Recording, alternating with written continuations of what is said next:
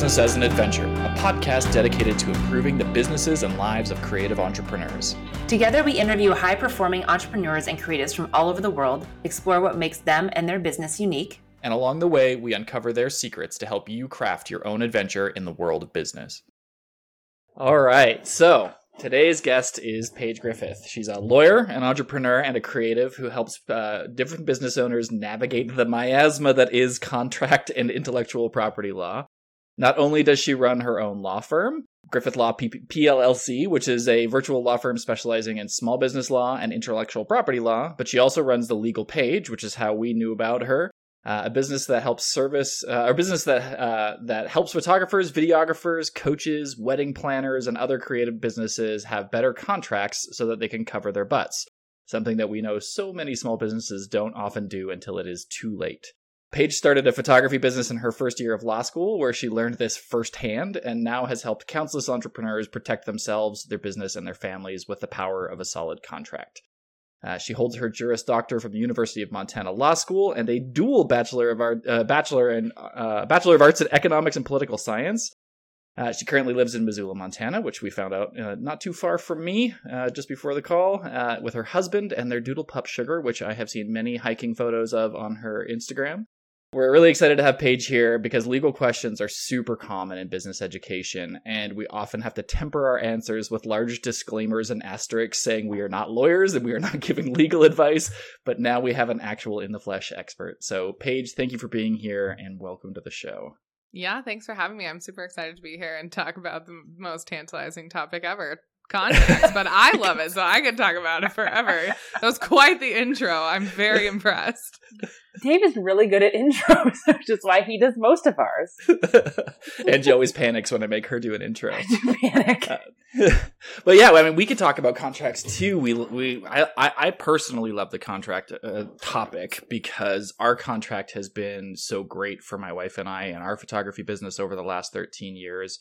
And it all stemmed from we had a good friend when we started off who brought us over to his house for a cup of coffee and said, I'm going to give you my contract because he'd been doing it for 20 years and said, this is, this thing has saved my butt so many times. And boy, am I grateful for that. Um, because I personally know and have seen so many anecdotes of photographers not having contracts or having the worst contracts and then things going completely wrong.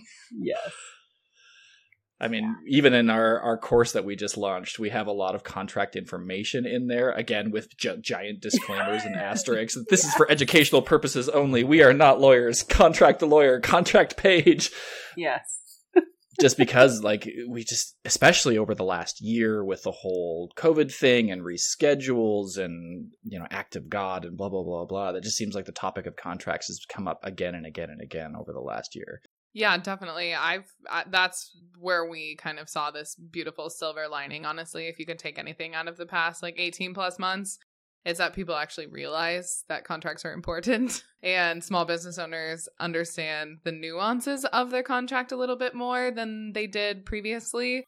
And they're realizing you know i need to read it i need to understand it i need to talk to my clients about it i need to know how to like change things with my contract. Uh just honestly everything from the beginning of just using a template contract to sending it out to clients to then like using it throughout your eh, guys' entire relationship with your clients. That's been, I would say, the beauty of what's happened over the past year and a half was people are just like, oh, contracts are really important. Like I knew they were, but I'm just gonna shove it under the rug for another day. And now they're like, no, no, no, no, no. I can't I can't let that slide anymore. That's something that I have to I need to wear. We call it like chief legal officer hat and people just never really even thought that was a thing. Like they're so, you know, there's fancy schmancy things out there where people are more into Instagram courses and like developing their websites and SEO. But if you don't have a solid contract in place to begin with, you're not even setting yourself up for success with booking clients. So I just wanted to add that in there. That's been, I think, the best part of the past year and a half uh, and I think it's really important for small business owners because we're solopreneurs most of the time. And we don't totally understand all of the boxes that we need to check in the legal side of things with our business. what would you say is the m- most common overlooked thing people come across or you come across in people's businesses when it comes to their contract? I don't think there's one thing. Fair, Uh, fair. I was like, it depends. That's a really solid lawyer answer for that. um, we always there's always gray areas because I, everyone's different, right? Like I think some people have kind of different, obviously, like enneagrams, or they just they workflow things differently in their businesses. So what your friend does really well, you may not do so well, but maybe you have a better setup legal wise on the back end of your template contract or something along those lines. I wrote down like five things that we can go through that I think are kind of the best way to answer this question. So I'll just quickly, t- I'll just list them off, and you guys can Let's all write it. them down if you're like listening to this podcast, and then um, Dave, we can totally we can go off on tangents on some of them. So the I first is I feel like people just don't understand their own contract. That's like number one. And I know that sounds super basic for all of you guys listening, but just take a second and think to yourself, do I know what every sentence in my clause means and why it's there? Because oftentimes you don't. You've gotten your contract from a friend or a colleague, or you've downloaded it from Google, or even if you've gotten it from a reputable, like online virtual lawyer and you have a template contract, have you actually gone through it though and read it line by line? That's what we do as contract lawyers. So we know what it means, but it's really important as a business owner that you understand what it means. Literally everything in your contract. And then sending contracts out to clients is a big issue. I feel like people just don't do it the right way. Um, we can talk about that a little bit. And then super solid, super solid cancellation and rescheduling policies. Obviously, that's a rabbit hole, but it's what we all learned. Like, oh crap, we didn't have that. Um, and I would say that's the beginning of 2020, that first six months of the year. I think we all really truly realized that those clauses in our contracts weren't as solid as they needed to be. And so I think another silver lining here is we all tweaked those quite a bit and made them more pertinent to our business policies and kind of morals and ethics on how we're running our businesses, which is totally fine. You can do it differently than your friend does it as well, as long as you know what your contract says and you can adequately present those policies and, you know, maneuver through those policies throughout your client relationship. Utilizing contract addendums and amendments. That's another big one that hmm. kind of really tangentially goes well with what I just said. What happens if blank? Do you know how to turn your contract into a you know a new scenario while still maintaining the clauses and the validity of the original agreement that you signed? So are you amending certain things in your contract or are you adding certain things on with an addendum? That's really important and I think people we honestly just didn't really have to deal with it that often. And so, especially as photographers, we're like, oh, we can just do this via email, which you totally can. But there's sometimes when you probably want people to sign off on the, you know, new thing that you're doing with your, you know, contract or changing it up. Um, so that's a big one. And then the final one is just who is signing the contract. So lots of people always just had like one person sign it, and then there's like all these other parties involved or you're you're having like horror stories of just uh, people kind of being a part of the client relationship when they didn't sign at the bottom dotted line. I also think there was a lot of issues that I have seen. I think that's one of this is one of the things that I want photographers to check. Make sure you always sign the contract too. Mm-hmm. That's one of those that has popped up multiple times I've noticed in the past few months and I'm like it's just that you forgot that checkbox.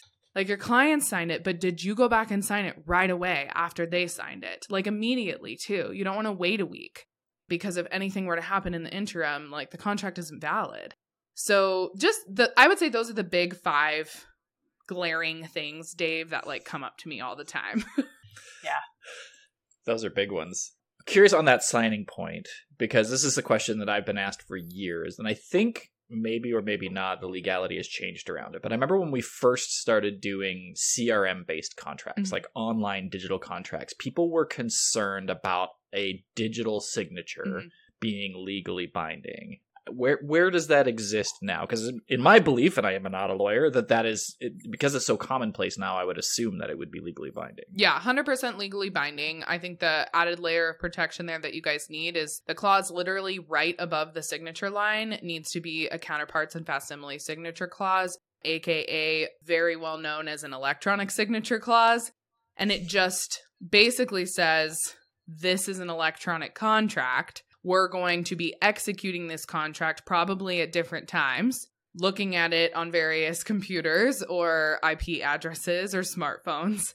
And that at the time of both parties' signatures is kind of when the contract effective date comes into play and that an electronic signature is valid. So that's usually what that clause says and then it just goes straight into, you know, each party hereby understands and agrees to the terms and conditions in this agreement. Boom, boom, signature, signature. So, yeah, you can totally sign online. It's very commonplace now.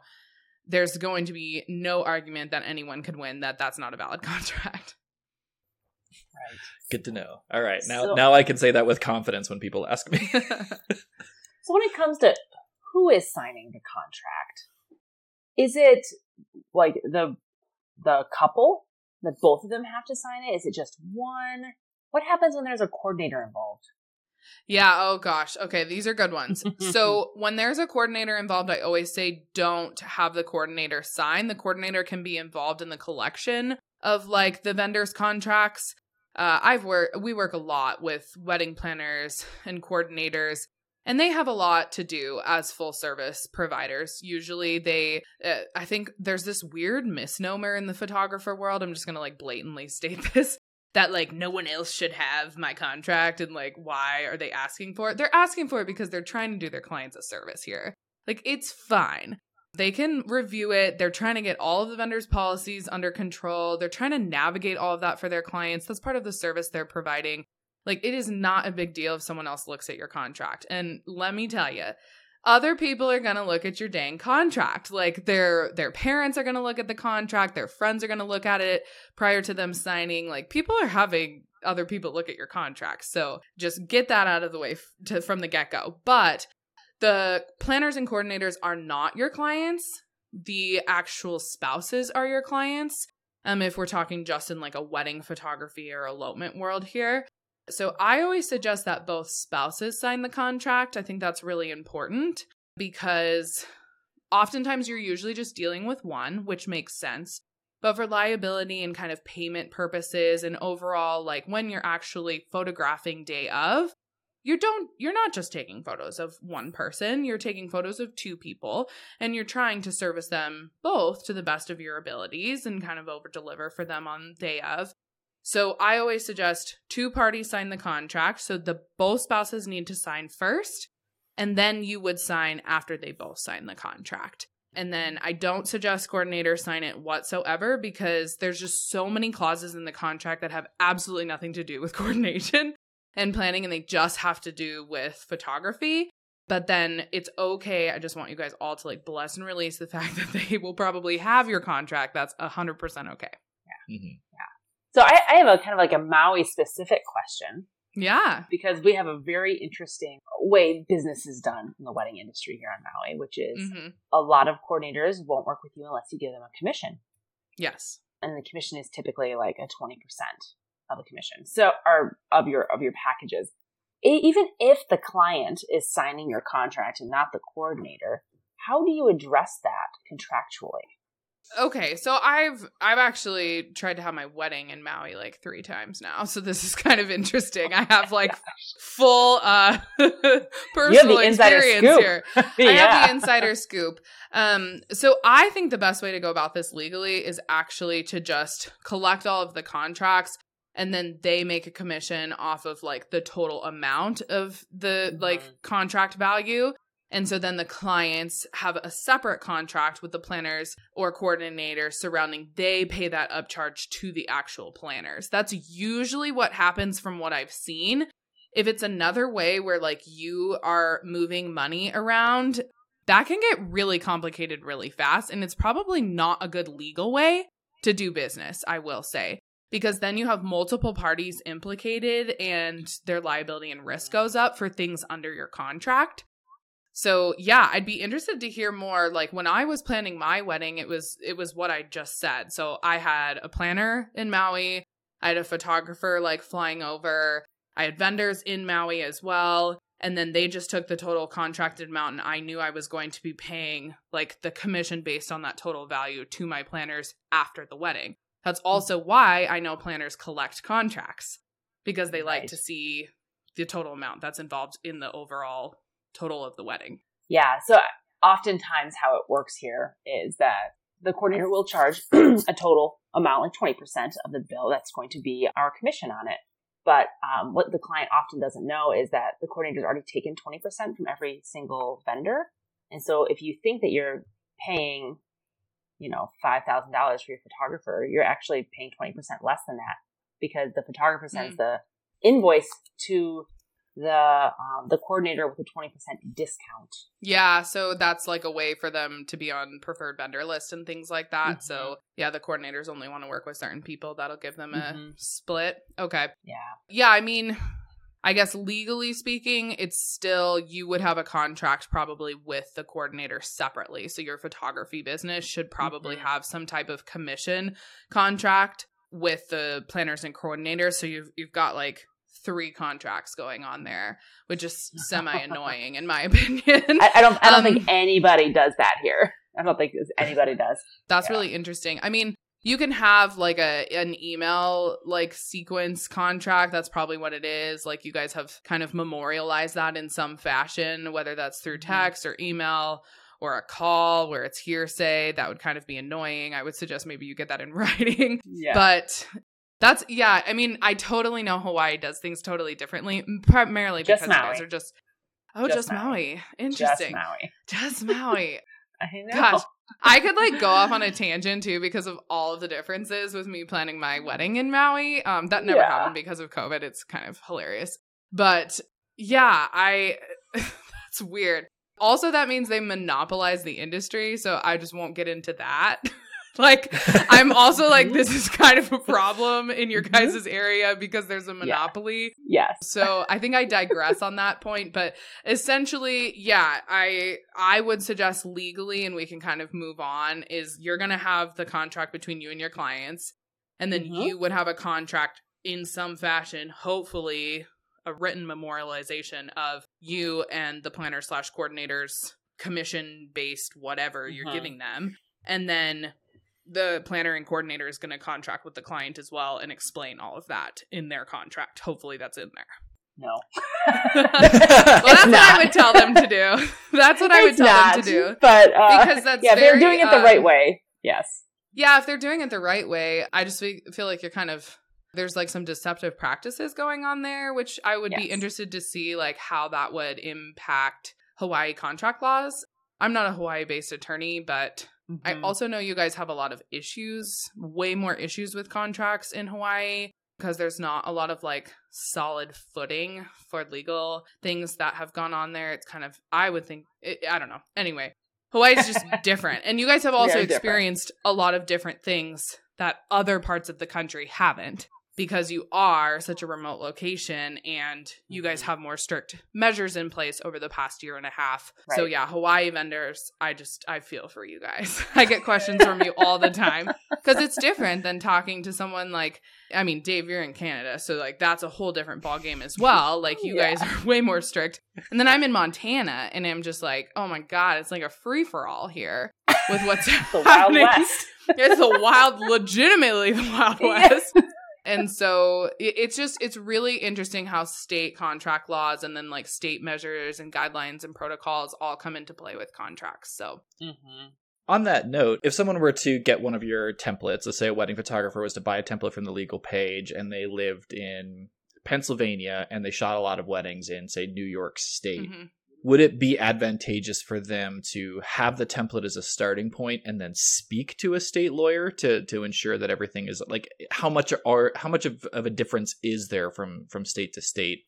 Um, I know country to country it's very different. yeah but- country to country is very different especially with people who are trying to buy tlp contracts from canada that's when we like draw a hard line because Canadian laws are actually they're decently similar, but I mean there's basic things like you guys it was barristers versus attorneys and lawyers. Like there's just there's some fundamental like wording changes that you need to make in contracts. Um so if you're in Canada unfortunately like our contracts I would say are not valid unless you go get them looked over but they're still in English and you still have like very similar contract laws across the board. So people have done that where they're like, we know in Canada we need to have this reviewed by a barrister. And then they just change like a few little minor things and like check all the boxes, and you've saved yourself money essentially because you've gotten a pretty thorough contract.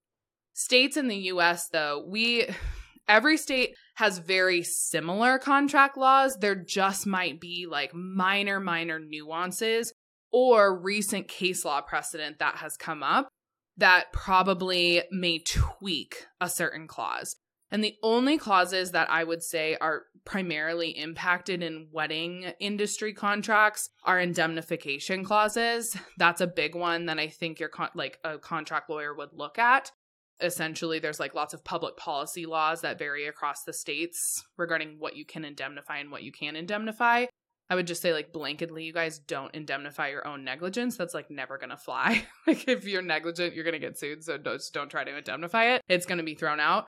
But I would say, you know, if you're Pennsylvania, that example, if you're a Pennsylvania photographer, you want to make sure that your venue and jurisdiction and like arbitration mediation clauses are all based under Pennsylvania law. So wherever you are, your actual home base domicile is, and then if you're shooting in another location, it's fine. You can just have, you can contractually agree with your clients where you want your contract to be based out of for interpretation purposes, mm. even if you're shooting in other locations. So I always say, like, do it where obviously not where you might be providing services, but where your business is located and you, oh, I guess, be doing the most services from. Like, obviously, all the pre work and post work. And then, yeah, I mean, it's always a good idea to have a lawyer like look over it. I just, there's not like a ton of contract laws that are so specific. There's like none that are specific to the wedding industry, for example. And I think people don't understand and realize that I would say 95% of a contract in the wedding industry is so specific to just a photographer or just a videographer. And those clauses have, they, there's no law surrounding those clauses. It's just your business policies and practices. So just making sure that essentially you're not doing anything like wild and outrageous, which our template contracts don't do. It's all just based on the services you're providing and essentially like how your business transactions are going to work with that client. Yeah, I think in the States, it's not as big of a deal. Maybe like Maui We're just going back to Maui. Maybe Hawaii would be a good one to have it looked over. An issue I've seen a ton of vendors come up with though is there's just not small business attorneys in Hawaii that understand anything surrounding legal things um, and contracts. So to be very frank with you, I think a lot of us that are virtual lawyers who are niche down in this industry know more than the average small mm-hmm. business attorney down the street. So your contract is going to be way better anyway than if they yeah. were to make it for you. yeah. So it, it, there's not like a right answer here. I'm just trying to get to the point of if you're getting a very thorough niche contract, it's going to work better for you in the long run. Yeah.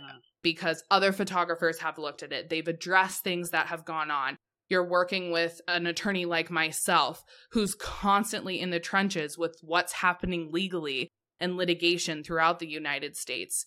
And all of that plays into how contracts are valid. You know, if if one case law, you know, if something pops up in Illinois, it's actually it's not precedent in Montana, but it's persuasive precedent. And so if something were to happen in another state that has to do with like actually what's going on with COVID or rescheduling or cancellation, like attorneys are going to bring that up in other states because there's no precedent here. And then they'll be like, well, it is happening over here and a court's actually looked at it. And so courts are persuaded all of the time to do what other states are doing. Yeah. Yeah, that just sort of ties into that first uh, first mistake that you mentioned, which is understanding your contract, Yeah. because that's a thing that I see people don't know all the time. They buy a template or they got a contract from another photographer. Like we used to give out our contract all the time because people would be like, "Oh, we don't have one," and I'd be like, "Oh God, please just like take this and, and do it." But then they would never read it or understand it, and so I think for some people, I tell them just like speak to a like could, could someone, for example, contract the Legal Paige and say, "Hey, can you help help me understand my contract, understand the clauses that are in it, what I can amend, what I can add an addendum to, et cetera, et cetera." Yeah, and I there's a lot of lawyers who are doing this virtually now. So that's also a beauty silver lining of the past 18 months is the legal world was so behind in getting in and around the online world and then boom, they all had to all at the same time. And so I think the access to legal education and resources from small business attorneys in your like county and home state is a little bit higher than it used to be. And so I do always suggest like even if you just have a like a friend who's a lawyer or someone in your family who's a lawyer that could like look it over with you and just sit down and kind of go through some of the questions you may have surrounding certain clauses, that's going to serve you way better in the long run because you're going to actually understand some clauses that you thought you knew what they meant. But now you can actually speak to it from a professional legal standpoint to your clients if they were to ever ask. And then, yeah, I mean, we do it. That's what a lot of virtual law firms do now is like kind of contract reviews and consultations where people really, truly do, Dave, just want that. They just want you to sit Yeah. down and tell them what they don't know uh, because they probably have no idea what they don't know. Yeah. And that's kind of the beauty of, I think, this virtual legal world now is it's becoming, it's it's more and more prevalent for attorneys to be Yeah. able to do that when they used to just be like, no, you have to sign a retainer with us and you have to do all of these like loopholes. And then you're like signing on with an attorney client relationship. And that's scary for entrepreneurs and solopreneurs. Like just working with an attorney is terrifying. Um, so trying to find people that understand what you're doing, understand honestly your business, which is primarily online, is becoming more and more commonplace, which is nice. But yeah, I wouldn't just like have someone who is like a family law attorney look over your contract. That's probably not a good idea. So just make sure you're finding someone that actually truly understands like small business contracts. We we lucked out a couple of years back where we shot a wedding for two contract lawyers. Perfect. and they in in the original contract signing process they're like hey we have some issues with these clauses can we suggest some new wording blah blah blah, blah. and i'm like Same. yes please i will take your free Same. legal advice Yep. yeah, that that's really funny. Like in our Facebook group, we we just have an open Facebook group. If you guys haven't been in it, it's called the Legal Paige Community on Facebook, and it's really awesome. There's a lot of good colleague like camaraderie in there. Someone literally posted like a couple days ago. One of my clients deals with contracts a lot and had XYZ questions surrounding the contract. And I will say that I think photographers and wedding vendors in particular, their first inclination is to run. They're like, oh my gosh, this is Red not your ideal run. client. Red flags. Yeah. Like, Yeah. Angie, you're right. They are like, everyone posted like red flags. And part of me wants to be like, well, that's oh, probably a good thing. One, they're reading through your contract. That's great. So they like actually understand what you sent them. Two, like hear them out. If they're, you know, people who deal with contracts all the time, whether they're insurance agents or lawyers or what have you, they probably just know a little bit and they know which clauses can be negotiated. And so just mm-hmm. have that open conversation with them. And then, Dave, this goes back to like, if you understand your own contract, you can explain to them why that clause is written the way it is, why you have those policies surrounding that sp- particular situation in that clause. And then if they are like, oh, this person does know and can wear their professional legal hat surrounding their contract, I can't walk all over them. Cool, sounds good. I understand it now. Maybe we change one sentence in that clause. Boom, we're good to go.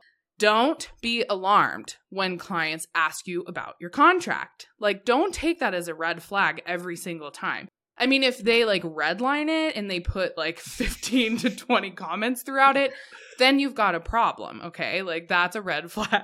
15 red flags that are popping up. um, but the other, yeah, if it's just like really minimal, I I honestly think that's an opportunity for an open conversation and for you to like probably benefit from.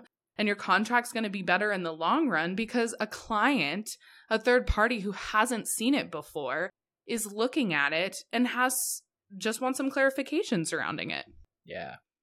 Yeah, and I think because what you said earlier, like the fact that so many photographer contracts are super specific to that business, every contract is different. And so clarification is a totally fine thing. Like most people have probably never come across like a model release clause before right. or something else like that. And so they're just like, hey, I'm just curious what this means that you know, if you take photos of my friends, you're allowed to put them on the internet or whatever, you know? Yeah, so exactly. And like model release clauses, for example, are revocable. I mean, you can sign it, and then if you, you know, post something and they don't like it, like they're entitled to their privacy. That's like a big thing that consistently pops up that people have issues with. I'm like, they can revoke it. They have every ability to, even if you're like, usually you have the word irrevocable, you guys. If you go to your model release clause, you probably have that in there. But like, why would you want to debate your clients on that? Like, you want to have it solid. I always say, like, your contract is the starting point for if mm-hmm. something happens.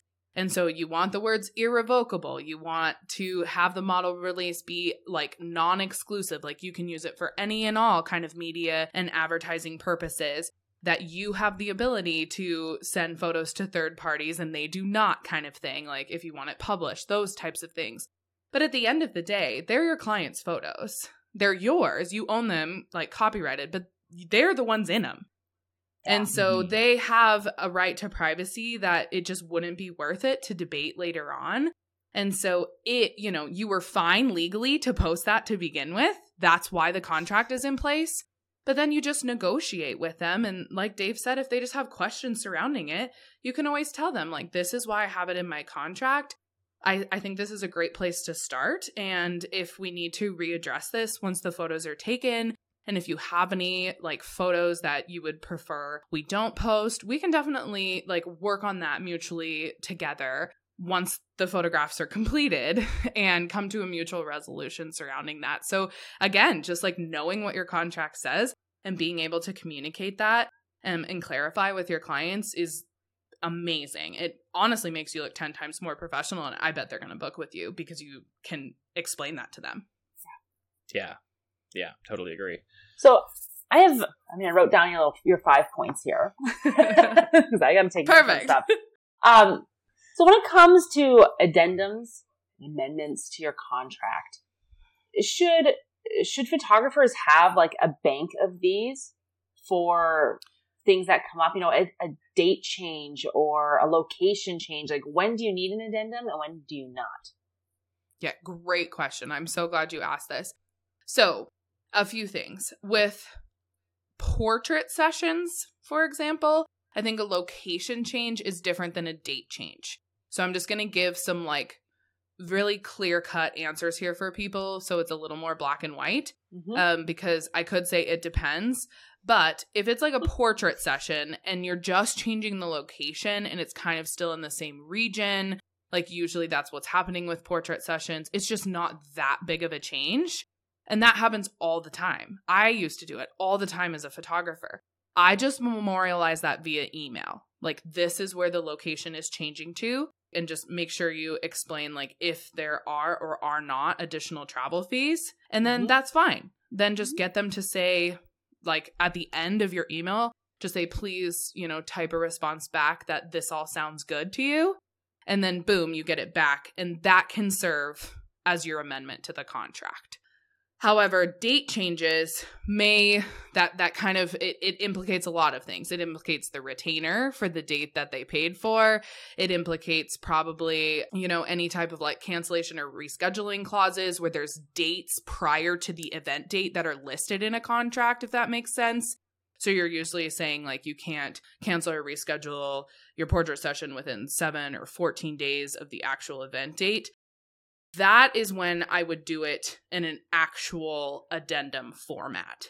And in any CRM system, they usually have some type of like template addendums and amendments. That's a good place to start. Uh, we, of course, also have bundles that people can have. And I think it's the best thing to put in your legal toolkit after your contract. Like I tell people, client contract number one, and then like all of your rescheduling, cancellation, you know, amendments and addendum bank of like one pager contracts are super important to have in your legal toolkit. And yeah, you do just need them. So you can send off and whip out like a quick, it's like literally two paragraphs and then they sign off on it. But it has that legal language surrounding the remaining, you know, portions of the contract are still valid. Um, we're just changing this specific clause. And so it's a little more formal. Yeah. And that would be for portrait sessions. So those are two good examples. And then you guys can kind of just decide, you know, other things in terms of they're adding coverage, which deals with payment. I always suggest it's better to like legally memorialize that and at least like an addendum that's signed by both parties and that Mhm. you have in your bank of client contracts with them under their client profile. Uh, with weddings, I always say anything and everything you can have them sign in an addendum or an amendment is a great idea. Yeah. Uh, changing things can get very complicated very fast via email with weddings. And so I always just say, like, you're going to have to go back and probably look at things in the future. And if you have, like, all of the contracts laid out for when things changed where, that's better for both you and your clients if any confusion arises or like legal sticky situations arise later on. Because weddings are a bigger deal. There's there's more liability and risk involved. There's more money involved. So those are the things you're weighing. You can always do it via email though. I always tell people but don't just send the email and then leave it open ended they have to agree back. So you have to have that dual both people mutually agree. There you know is the meeting of the minds. That's a very important contract you know element so Yeah. you you need to have that but people think you can't do it via email but you totally can i just don't suggest it Mhm. for everything yeah, that's fair. So speaking of addendums and amendments, the big one that was, as the you know, round out March, April of last year, the term that everybody who wasn't a lawyer in the wedding industry started throwing around was force majeure. Is that actually a thing? Because I, I had heard that when it comes to an event that is easily rescheduled, like a portrait session, wedding, whatever, that it doesn't actually qualify. But I don't know if that was actually true or not. And do you need to have a force majeure clause? Oh yeah, you you absolutely need a force majeure clause. Uh, so force majeure slash act of God clauses, you guys are the same. Um, an act of God sometimes is an actual delineated force majeure event, quote unquote, in these clauses, but lots of people had them termed act of God clauses. I suggest if you have that in your contract, you just change it to force majeure because then you can in that clause say a force majeure event, capital F, capital M, capital E, is colon boom boom boom. So acts of God, including blah blah blah. Uh, hurricanes, blah blah blah. Uh, you know, war, terrorism, blah blah blah. Like you can actually tell them what you are qualifying as a force majeure event in your contract. Hmm. I would say, yeah, it was a thing because it has to be unpredictable an unpredictable situation, an unforeseeable situation, and it has to make it impossible to perform. So when we were back in March and April of 2020, force majeure was absolutely implicated. The issue was is everybody's clause said something different, and then no one had what occurs when a force majeure act is basically they're invoking that clause. So Mhm. clients would be like, if this is force majeure, but then then what? So that was the biggest issue is there's no like if a force majeure event happens then like wh- what party is notifying who can Mhm. you reschedule? What happens with fees paid? Mhm. especially with photographers and weddings where it was like this is probably going to occur down the line just not right now because of the pandemic. So it's like you can't just cancel because you have all these contracts in place. And that's what was going on in the wedding industry last year is it was like everyone just thought that meant we can void and cancel the contract when in fact probably you could reschedule which means performance could occur later on which is the Hmm. entire point of a force majeure clause you guys so like back in the day when these actually started and where this whole clause came about was like a shipping port.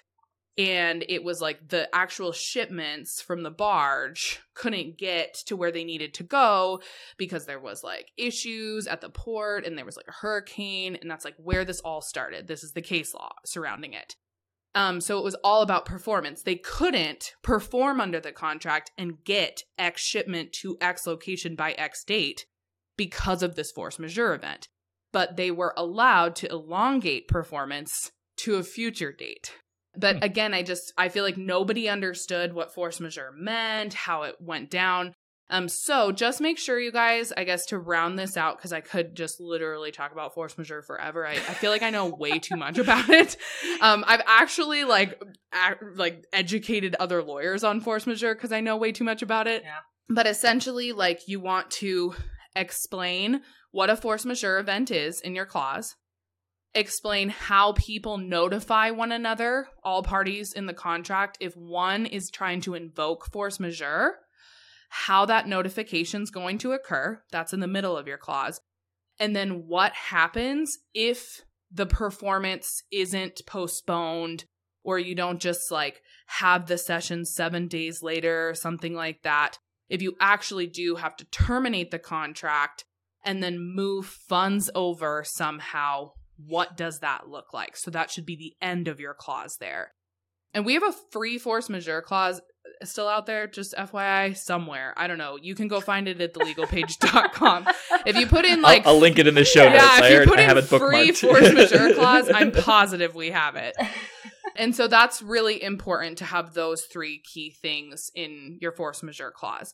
Now, is it still force majeure, COVID, and the pandemic? No, because it's not mm. unpredictable, it's not unforeseeable, and technically, it's probably not impossible for you to perform. Maybe there's nuances you have to do, or you have to like change up the way that you're performing pursuant to local guidelines and protocols that consistently change, especially now. We're recording this in the fall of 2021. It's like we're back to square one where things are changing every week. But they are contracted with you in the middle of a pandemic. They knew what they were getting themselves into and they accepted and assumed that risk. And so force majeure is really obsolete now, I would say, in the pandemic world. It was a thing at the beginning and now it's not. So you still need to have it in your contract for like hurricanes, avalanches, like acts of war, like things like that, which is what it was meant to be to begin with. Make sure you also add in like epidemics and pandemics in there because that wasn't usually in there to begin with and people didn't really know to put it in there. But COVID isn't something that people don't know about now. Right. So, in that vein, you need some type of COVID clause that Just really that. explains your business policies on COVID. And everyone does things differently. So I will just say, like, we are always suggesting at this point in time, this has been around long enough. If your clients are contracting with you, you need what's called kind of an acknowledgement of COVID, which is like an assumption of risk clause and no rescheduling. That's a big one where you like cut it off. And if they decide to change, then boom, you keep the retainer and then they sign a totally new contract. So it's mm. like really cut and dry. And I just, that's the way that I suggest people in the wedding industry go about this for the time being, probably forever and ever. Or you're just going to have constant reschedulings and cancellations, and it's not mm-hmm. going to be clear to your clients Mhm. what your business policies are surrounding that. They are assuming the risk with contracting with you right now and planning an event. So they know what that looks like. And, you know, again, you have that verbatim blanket. This is my terms surrounding COVID reschedulings in your contract. And then if you want, you can go above and beyond and kind of negotiate and work with your clients later on. And that makes you kind of look like a better service provider. But you could do it nuanced based on facts and circumstances of each client situation. Mm. You can do that. I mean, I always suggest like probably don't just like make it cut and dry and tell them, well, I could still perform. So you're choosing voluntarily to cancel the contract or to reschedule. Therefore, we need to just cut this contract, be done with it, move on. You're not obligated to make any more payments. I'm going to keep the retainer because I had that date booked on my calendar and I said no to a bunch of other people who could have had their event or session even during the pandemic and they would have came to Maui for example. Um, this is a big one that's happening in Hawaii because it's constantly changing. Yeah. Well, and then we're always we're always at the risk of shutting down the island completely. So people, Yeah. we actually we have to have another clause in there because if they shut it down where people cannot fly here, then that is something that like it's not like you can jump in your car. So then you're kind of back to either a force majeure situation or you've contracted around that situation. So, yeah, if it's impossible for you to actually get here, here's what we do with transferring your fees, Right. usually. So, we'll give you 12 to 18 months to then reuse that retainer that you paid towards another session when you can So get to. I have a question here. It's something that has Mhm. come up for a few of my colleagues. What if either the or one of the people getting married, what if they come down with COVID the week of their wedding? Then what? Yeah, I mean, obviously, you, you Well, can't perform. Obviously, right? obviously. But in that situation, like, you know, it's probably you're going to have to do something with fees paid at that point. Right. Usually, all fees paid up to the point of a termination or cancellation. And that's where you need to have really clear cut cancellation policies in your contract Mhm. with notification timing. Um, usually it's at least 30 days prior to the event date. But then they're going to say, like, well, how could we have known we were going to get COVID? And part of this is like, you have assumed the risk that this could occur. This is why you need a COVID clause in your contract. And so, in your COVID clause, especially for wedding vendors right now, if they come down with it, that doesn't mean you just have to like give back all of the funds. Like, they knew that they were putting themselves in harm's way right now. Like, literally walking out the door, you're suscepting yourself to a variant right now. And so you understand and assume the risks of doing that. And then I would just move all funds and probably just move performance to another date if possible. So you're offering them an alternative solution to it. But don't let them walk all over you and say, like, this is a canceled contract and we want all of our fees back and all that stuff. Like, that's not going to fly because you're probably doing everything in your power as well to not contract COVID because you have clients every single weekend that you need to serve. So it's very like dual sided there, where if they come down with it, then I would just not take it as like a full cancellation and still just take it as a rescheduling situation. on that if if a client were to come back and start you know throwing their weight around at what point in time is it worthwhile to fight and is it Yeah. worthwhile to back down because sometimes the clients have more money than the photographer things like that and it's like i don't you know by the time i pay for legal fees and everything else like Yeah. that i would have been out more money than if i just would have given them their money back Well, this is the big question with breach of contract. So, I Hmm. mean, every small business owner is honestly making that decision themselves. I can't tell you when it would behoove you to back down and give them some type of, you know, partial refund to make them happy at that point. But that's what attorneys have been doing for the past 18 months. We're constantly negotiating contractual issues for clients to come to a mutual resolution. And Dave, you made a really good point. Do you guys want to pay an attorney to do that for you? Or is there a way that you can come to a mutual resolution without paying legal fees? Because here's what happens, and this is where people have no idea. I'm like, if you you need to try to settle it first, because when it gets in the hands of lawyers, we're gonna try to settle it too before any litigation happens or anyone files any like small claims court action or just you know city city you know in actual uh like your county courthouse. We are trying to avoid litigation at all costs because it's so expensive. So it's kind of funny to me that people immediately are like i need legal help to do this when i'm like but have you tried to resolve it and offer you know you need to have like your five step guideline of this is what I say to begin with. If they're not happy with it, boom, I move to this option. Boom, I move to this option. Like you want to start out pretty strong and like I'm trying to empower you all right now on this podcast. Like you can do it. I promise you. You have to put on like your big girl pants and you just you have to be the chief legal officer of your business. No longer are you providing like the utmost customer service. Like you're in a legal situ- situation with your clients. Like it, you know, it's the whole client relationship is probably not great at that point. So you Yeah. need to protect your business and you need to protect yourself. And so you need those like clear cut, this is what my policy is. And then if they're not happy with it, you're just like consistently trying to talk to your client and come to some type of resolution. Usually, I would say the commonplace answer is there's some type of partial refund to just appease them and move on. A partial refund of 500 to $1,000 is probably going to be way less than legal fees. So that's how I would decide that. It's literally weighing and balancing the, you know, factors involved of getting an attorney involved. If they get an attorney involved, that's when you definitely probably need to lawyer up, is what people call it, and have a lawyer communicate on your behalf to this other attorney versus you talking to them, Uh, because attorneys can walk all over pro se people. Yeah, that's, I guess that's the best answer I can give. I would say 99.9% of things right now, you guys are settled. I, I rarely, rarely see things go to court in the wedding industry world.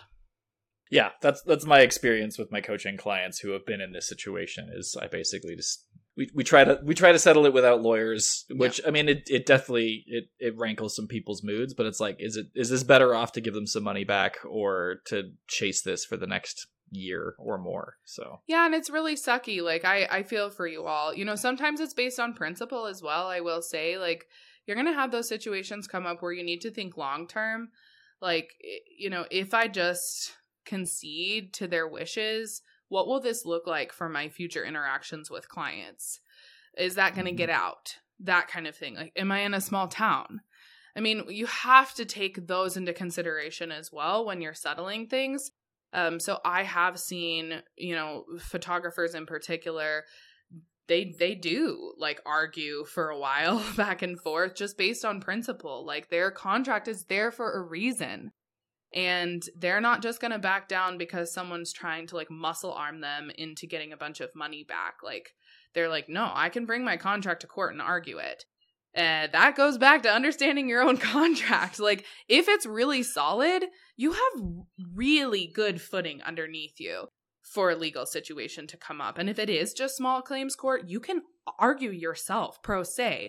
If you know your contract really well, you don't have to have an attorney next to you. Obviously, it's more beneficial to, but I've seen people go into small claims court the whole past year and a half and they win. They are willing to do it. They are emotionally like prepared to go through that turmoil for a few months to get, you know, in front of a judge and then they argue their side and usually the judge will side with them actually because it's there and they all sign the contract. So uh, and again, that's why you want like emails and written communication with your clients too that you can present if you do get to that situation. fair enough. So one thing that I see in a lot of groups, all, all the Facebook communities that I'm a part of, um, people are talking about like, like, oh, you know, I've delivered these photos and they put a filter over them and it says specifically in my contract that you cannot alter any of the images. But obviously people don't read contracts. I think a majority of them Yeah. don't read the contracts.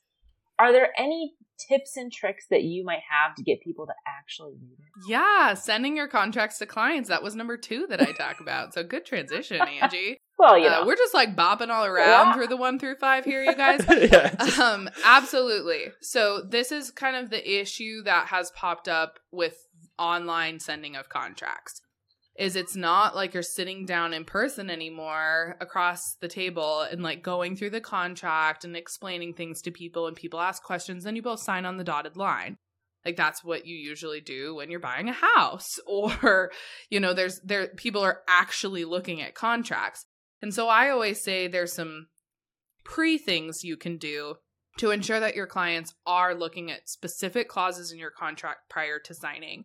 Um, we have a really good blog post about this as well. If you guys want like just generic swipe copy that you can copy and paste, and then you can obviously like make it your own voice and tone.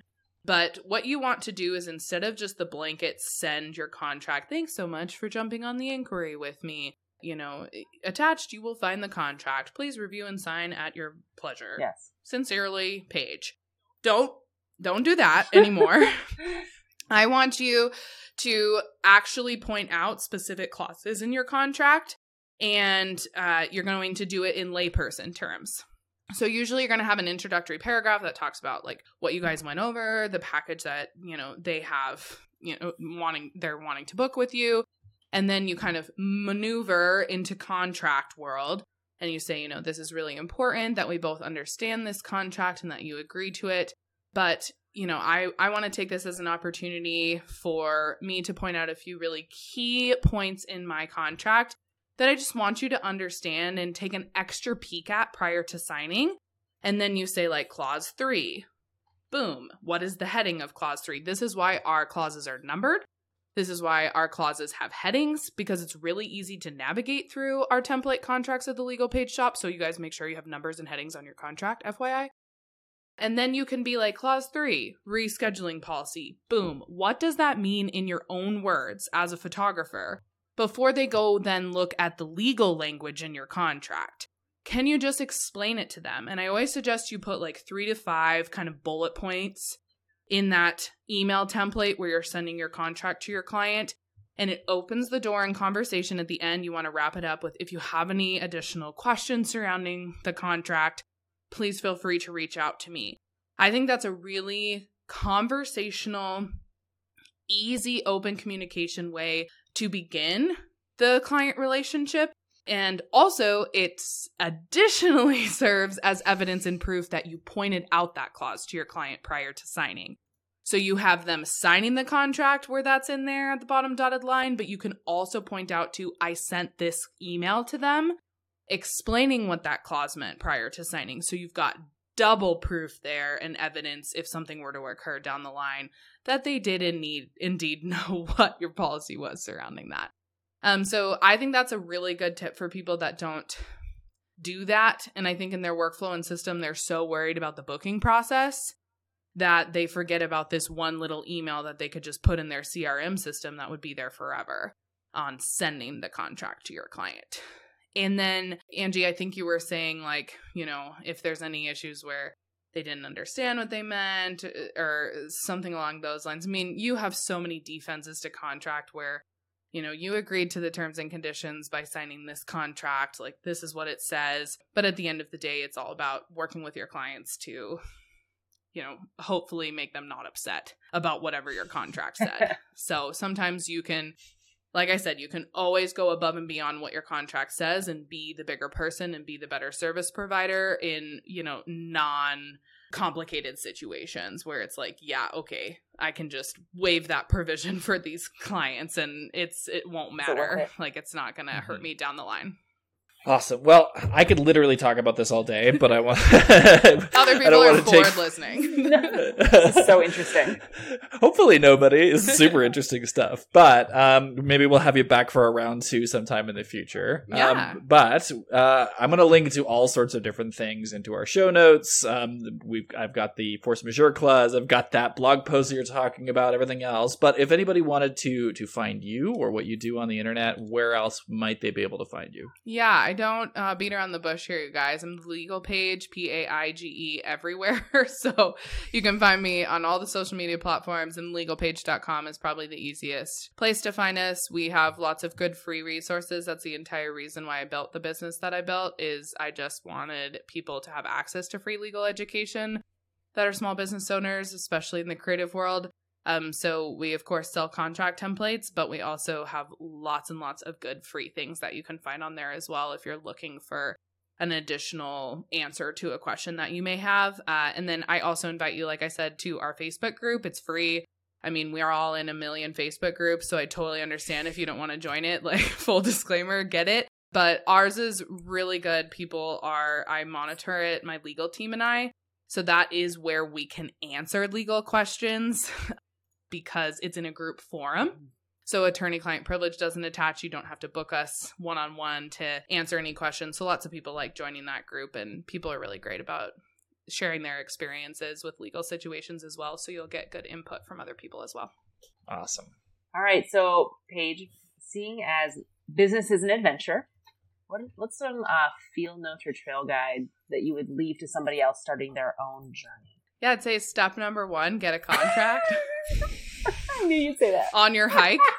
That's step number one. Uh, I think step number two is do this, do all of the five things we just explained Mhm. here. So a lot more about understanding your contract, how to use your contract, how to send your contract, how to modify your contract. That would be step number two. And then I think step number three on your trail and hike is to be empowered to utilize the language in your contract that is there to protect you. So don't just think that it's there for no reason. There's a whole reason you signed the contract and worked through all of these steps during your client relationship. Like you are the master of your own business and you have a contract there to serve and protect you. So remember that and be empowered to, you know, take off the the client hat, the like over delivery. I'm just all about customer service and really truly be someone who is the chief legal officer of your business and is there to like argue and protect your business that you've worked so hard to create. Perfect. Perfect. All right. Well, we're going to end it there because I think that's a really great place to end it. So thank you so much for for hanging out with us, and uh, maybe we'll do this again sometime. Sounds good. Thanks so much for tuning into our show today. You can find a transcript of this episode and all of our episodes, as well as our show notes at businessasanadventure.co slash podcast. You can find us on our Instagram at Business as an Adventure. We'd also love to see you in our Facebook community where we provide weekly free education for our fellow adventurers. You can find the link in our show notes. And finally, if you want to get a weekly, not spammy email from us with our favorite things we found in the business and creative world, you can sign up for our Field Note Fridays at businessasanadventure.co slash field notes.